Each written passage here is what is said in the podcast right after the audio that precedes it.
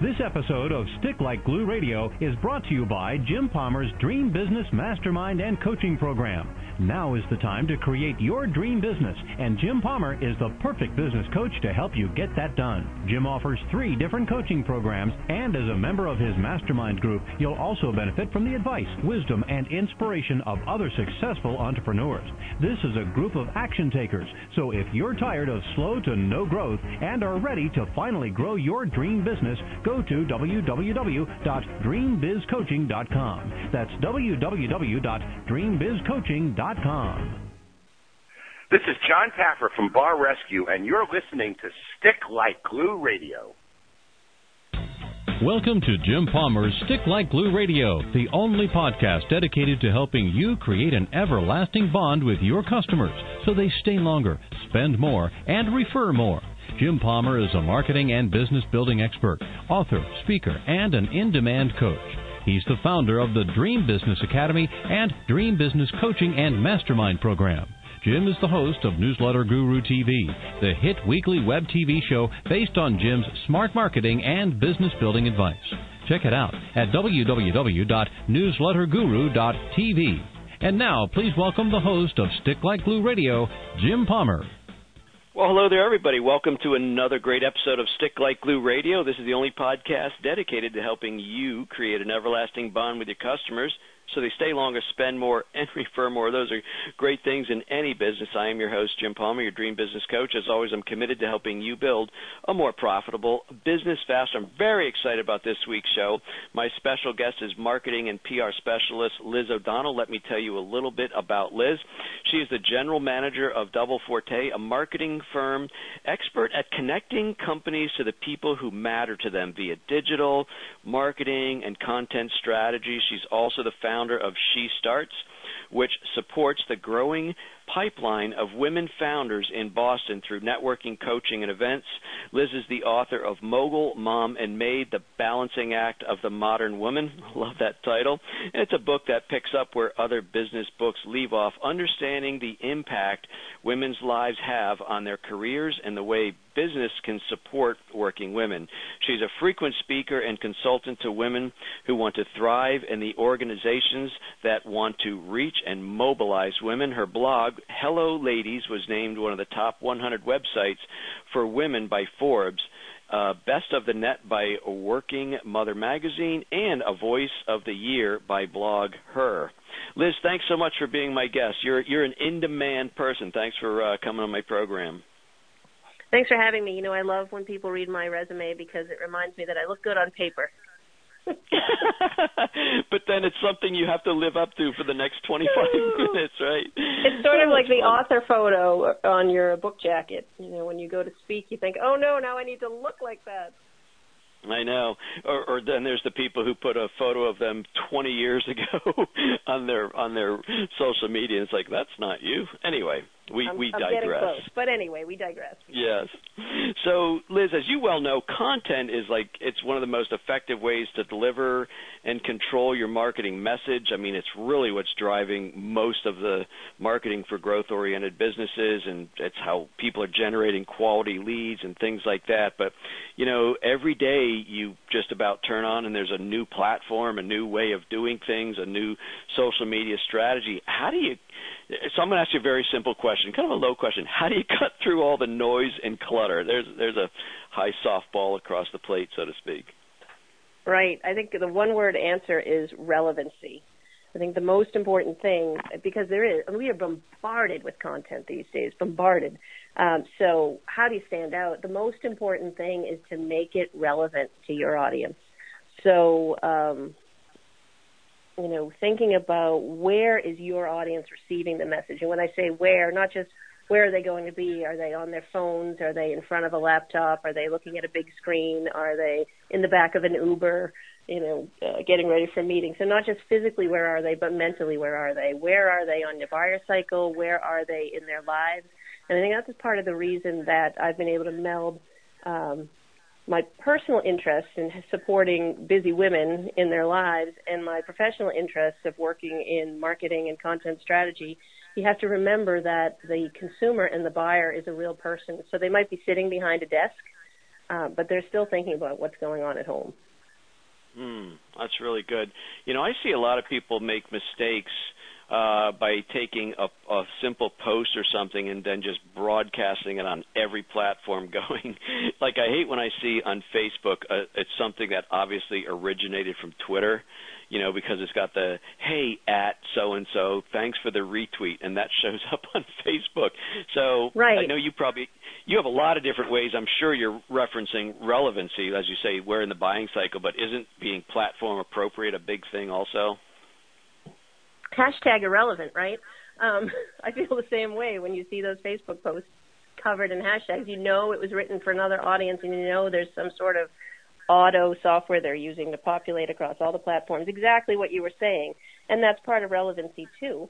Um, we all visit multiple platforms in our days, and if you stop and think about it, you're probably creating these set of rules for yourself. Like I use Facebook to communicate with family and neighbors. I go to Pinterest to pursue my passion, uh, my you know my personal passions, and I go to Twitter for business. Um, it doesn't have to be that way, but we all start to set up these rules of how we use things. So we need to make sure that the message is tweaked for the audiences. When we're going to Pinterest, you know, heavy on the visuals, heavy on the how-to. When we're going to Twitter, um, you know, load it with hashtags so people can find it. Put a lot of ads in it so you get a lot of retweets. But when you go to Facebook, just you know, right from the heart.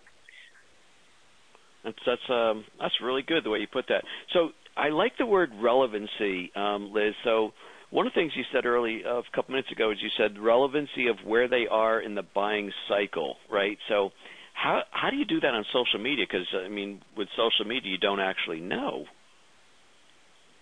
Yeah, um, you don't actually know, but so I guess what you want to do when it comes to social media is you want to think about okay, why am I, what's my intent in posting? Why am I posting right now?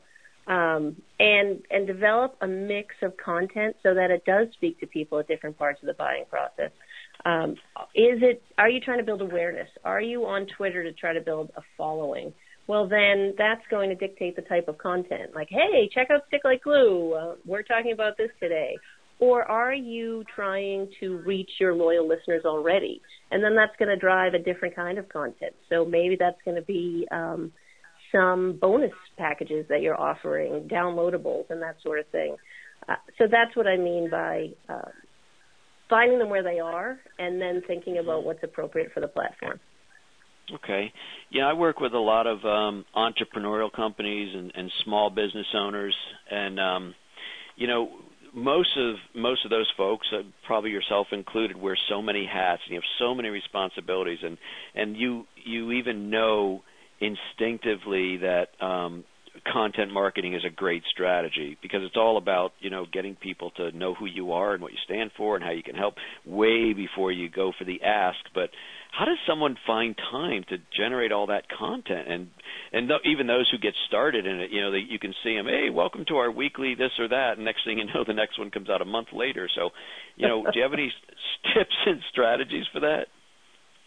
Well, I think I could turn that question around to you, who's been doing a you know steady uh, consistent podcast, but it, it's such a problem. In fact, one of the things I find uh, when counseling entrepreneurs and they have big eyes and big ideas and they want to develop this aggressive content strategy is, whoa, stop. What are you really going to be capable of keeping up a consistent pace with? Uh, the name of the game certainly in content is around volume and consistency, but sometimes you have to sacrifice the volume for consistency. Nothing worse, like you said, than check out our weekly post and but wait a minute, I haven't seen anything since December 2013. So mm-hmm. what I counsel entrepreneurs to do is to think about what are the most important platforms for you, and then um, ignore the rest for now. Get started in a quality way on one or two platforms. So if you decide podcasting is the way to reach your your customer base, then do deliver an excellent podcast series. If you think, you know, if you're if you're targeting middle-aged suburban moms, well then get your Facebook program buzzing. Uh, but don't try to go across every platform and every medium and all of a sudden come out of the gate with a YouTube channel and a podcast and a Twitter feed and um, you know a blog. It just you, you'll crash and burn. Yeah, it is. I think those uh, two words are words I use often: consistency and persistency. Because consistency is really important. It, it really, in my opinion, separates the, you know, the serious from the from the people who are just fleeting for the moment, trying something new. And like you say, you visit their blog, and it's like nine months since they posted something fresh. I, I mean, that's like eject as soon as I go to a website like that because because they're not serious. And, and persistency, I believe, also has to do with recognizing that the sales cycle has gr- gotten so much longer than it used to be. Right? I mean, back mm. back in the day back in the day when I was in school I used to hear it was like six or eight touches I think it's probably like 26 now you know you know con- pieces of contact. It's probably even more than that if you if you think about it. But um, so it's it really is all about persistency. One of the things I've been doing, uh, I'm in my sixth year of doing weekly videos, and I've never missed a week. And believe me, there were some where it was pretty close in a stretch. But one of the things that kept me holding on to is I I never wanted to not be able to say I've never missed a week, even if there was a good reason. So um, but people come to know you for certain things, and if they mm-hmm. know you're mm-hmm. consistent and you're a persistent marketer, that also says a lot about, I think, how you would work with them as a uh, as a client or a customer. Absolutely, absolutely, and I think it's better to figure out what you're going to be known for, like you said. If you're going to be known for consistency, then you deliver that video every Monday or Tuesday or whatever it is. I think I'm sure you're familiar with Maria Forleo. I mean, she's done an excellent job mm-hmm. of being consistent on YouTube. If you're going to be known for long, thoughtful pieces, then that's okay that you're doing them every two weeks or maybe once a month. Your your customers are going to come to you because they're going to want to see all of the insight, all of the background, and know that you're serving up 2,000 words that are really thoughtful and make you think. They're not going to expect that every Monday um, as long as it's consistent, that's fine. One of the things that I also try to remind entrepreneurs to think about that that I believe helps you stay consistent is remember it's about them, not you. Right? Mm. That um, you know, when I built my blog, it was my space on the web because I had found my voice and you know this I, I had my little place. And then people started to actually read it. Well, then all of a sudden, it wasn't about me anymore. It was about them. What are they expecting from me? What do they deserve? They're taking their time out of how many blogs, you know, they're choosing mine, so I owe them something. Right. You know, on your website uh, for Double Forte, um, I, I uh, checked out your beliefs, which I think are very cool. So the first one you say, is what you say and how you say it matters. I think we probably can assume most people get that. The next one you totally resonated with me. Laughter is good. I mean, it is about having a sense of humor. And most people, even if they don't think they're a comedian or whatever, they realize that laughter is a part of everyday life. And when you, in my opinion, as a business owner, if you if you're coming out serious all the time, I think that's a turnoff. Is I'm assuming that's what you mean by by laughter. Yeah, I mean, part of that value is it's both our internal and external values. So here in the company, if we're not having a good time, then uh, something's really wrong, and we need to re-examine that. But from a content strategy perspective, one of the things I always I, I help clients. I build content maps with them. So we think about okay, what what is your main theme? What are the three key stories that fall out of that theme?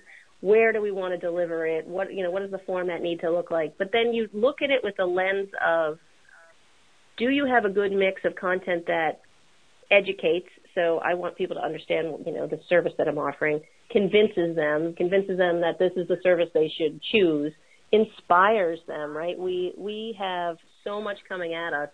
We should be, you know, making more money. We should live in a bigger house. We should be uh, finding more hours for charitable work. I mean, should, should, should. So, how do you inspire people that uh, they're on the right path that they can attain the goals they want to attain, and then entertain. I mean, there's a reason that LOL cats are bigger on the web than you know anything I've ever written. people just people are people. They come to work as their whole selves, and they want to have a good time and laugh.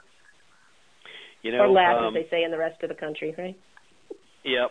So I, I post every day to LinkedIn and Facebook are probably the two biggest platforms. And what I do, um, I post a Uh, I used to call it a success tip. Now I just put it out there, some kind of marketing or business building strategy. I usually post something slightly personal. Today I posted a picture of me with my new granddaughter, and then I always post something that will make people laugh. And you know, it's if it back in the back in the day. I got to stop saying that. But a couple of years ago, when I was much more business focused, Liz, I, I would get you know a certain number of likes or comments, and then it started drifting off. But man, I think I I haven't looked in a while because I've been on back to back calls. But w- around lunch, I looked at the picture that I posted with me with uh, Lucy, my granddaughter, and I think I was like over 30 likes. So you know, it's it's how you're going to connect with people. People don't always want to hear your greatest and best, you know, serious advice. They want to get to know you as a person. I think that's equally as important as how smart you are. Yeah, I think the second most important word after relevancy is authenticity. And mm. um, I think that is a challenge for certain generations too. I'm an Xer. Um, and when I started out in the work world, you did not talk about your personal life. You, you know, I, I remember coming back to work after having my second child, and people said, "How's the baby?" I'm like, "Oh, right, baby. I almost forgot." You know, because I had to show back up at work as a work person. Uh, millennials, I think, are doing a much better job of bringing their whole authentic selves to work than maybe Xers and Boomers did. Um, and it's what resonates. I mean, all of a sudden, entrepreneurs aren't founders anymore they're makers if you've noticed that shift ted talks have become you know so moving and important all of a sudden people realize stories are more powerful than data and in order to have a powerful story you have to be willing to put your authentic self first that's great. You know, you work um, at Double Forte. You guys work both with you know entrepreneurial and small business, but you also work with some larger, more established brands, right? Mhm. Yep. So, yep. so my question is, how do some of these, we'll call them old school brands that probably, you know, the CEO might not even know what Twitter is or something like that. How do you work with a company like that to, so they can they can also stay relevant in the in this digital age? Kicking and screaming. No, I'm just kidding. Mm. Um, it really it really depends on the company. Um, it's becoming less and less problematic from where I stand. Um, certainly, I mean, I've worked with big financial institutions who are so hung up on regulations and, um, you know, they want you to craft a tweet and then they're going to run it through compliance and legal and, and you know, you're mm. like, okay, well that tweet's going to be irrelevant in two weeks when it runs through all the chains and a tweet is, you know, not going to be heard anywhere. Uh, but the regulations do, you know, when you learn to understand the regulations, they do allow you to uh, use social media. You just have to be aware of, of what the pitfalls are. Um, so, you know, that, that's an extreme case, but most big companies are starting to understand uh, that they need to be on social. And the biggest challenge I see is understanding that you're going to put yourself out there. It is not a megaphone, it is a conversation. So if you're if you big company are going to put yourself on social and start to deliver messages, you damn well better be prepared to hear the messages back. That's the biggest challenge. But more and more companies are realizing that as scary as that might be to open up the dialogue and have it in a public place, the benefits far outweigh the risks. Yeah, like so many teenagers, I started at 15 in retail. I was I stayed in retail till almost 30, and um, I learned so much. And one of the most important lessons I still carry with me today is, is that the old, the old adage: a, a broken bone will heal stronger. And I've I've I got really really good when I'd see a customer come in and you can almost cartoon like see steam coming out their ears and they're red in the face. I used to relish those. Most of the people would run and hide in the back, and I knew all I got to do is make this person happy, and I'm to have a customer for life, right? So I think what social media does, in my opinion, is it allows you to have those connections with customers who might not want to come back in or might not even want to call. Maybe they just don't like confrontation. But with social media, it gives them a chance to actually kind of voice themselves and with Yelp and stuff like that. But it, it does. I think one of the most important things social media does for companies is, as you say, Liz, it gives you a chance to have a dialogue with somebody and, and fix, heal, repair, you know, change a, what what might be a negative situation. Right. I mean, and and you get all kinds right on social media because it is such a um, accessible platform for everybody, and it is a safe place in the sense that um, you can hide behind your your handle. So you're going to get all types, but if you stick with it, if you're genuine, you're authentic, if you're open to dialogue, then uh, the people who are watching these conversations take place, they'll they'll see the real the real brand emerge in these conversations. And then sometimes they're they're you know it just doesn't make sense. Um, I had a client once who because of the industry they were in, no matter they could post on Facebook that they had just rescued 800, you know, starving puppies and were delivering them to, um, you know, children in need. And the comments they would get would just be hateful. We used to call it the wall of hate. I mean, in that case, that's not your platform. It just there was nothing they could do to engender goodwill on that platform. So find another way to do it. Hmm. Um, you know, a lot of companies ask, well, how do I know if I'm getting a return on my investment? And with social media, you know, I guess the big investment uh, outside of like paid ads and stuff is, is your time, right? How do mm-hmm. so? How do you how do you answer that? Just curious. How do companies? How do you help them uh, understand the return on investment with social media? Yeah, the first thing would be forget everything you've heard. You know, there are all these social media experts, and smack me if I've delivered any of these, you know, these nuggets of made up nuggets of wisdom. But there are all these social media experts who love to expound. You know, it's all about engagement. It's got to be about uh, reciprocity. Um, there, there's no one set of rules for any any organization who's engaging. Um, so the way you measure it really has to be tied to what it is you're trying to achieve, and that's the most important thing, right? Think about before you start communicating content strategy, any other type of program, what it is you want, what the outcome to be, and then you measure. So um, it's a mix. It's a mix of looking at, you know, consumption. Was it viewed? Was it downloaded? Was there chatter around it? It's sharing, you know, tracking the shares through all the social buttons. Um, ultimately, ultimately, it's probably about sales. So if you're not seeing the needle move either through leads via downloads, emails, or you know sales via unique URLs that you can track, or um, e-commerce, then then you need to reconsider your strategy. Are you at um, Double Forte, Liz? Are you helping companies with live streaming now? I think that's kind of the most new and emerging part of social media, whether it's Periscope or Blab or things like that. Do you do you guys help people through that or? Yeah, we quite honestly we haven't had a lot of requests for it. So what we're doing is we're we run a lab here at at Forte. We um, as employees use as many of these platforms as possible. Uh, you know, I for example run uh, host a local cable show and then I post the the links to YouTube so that when I am counseling a client about a YouTube strategy, I actually have one of my own. Um, so while we haven't seen a lot of appetite yet from our client base for Periscope and Meerkat and live streaming, we're using them ourselves so that we're ready when they do. Um, we're certainly our clients do a lot of events, and so we are periscoping those events. Is that a verb now? I guess it is, right? we're periscoping. I think, yeah. You're scoping. Is that the, is that the lingo? Um, I think it's a really interesting platform. I'm, I'm excited about it. Um, but again, it's it's only going to make sense for certain brands, not all brands. Yeah. What about a business, whether they're let's I don't know, they're young, old, small, you know, big. What's the, what's the best way to win the hearts and minds of of their customers or prospects using you know content marketing? Um, back to relevance, relevancy and authenticity. I don't mean to sound like a broken record, but um, making a connection and delivering value. So that's where you go back to this mix of do I have the right mix of content that entertains, inspires, convinces, and educates?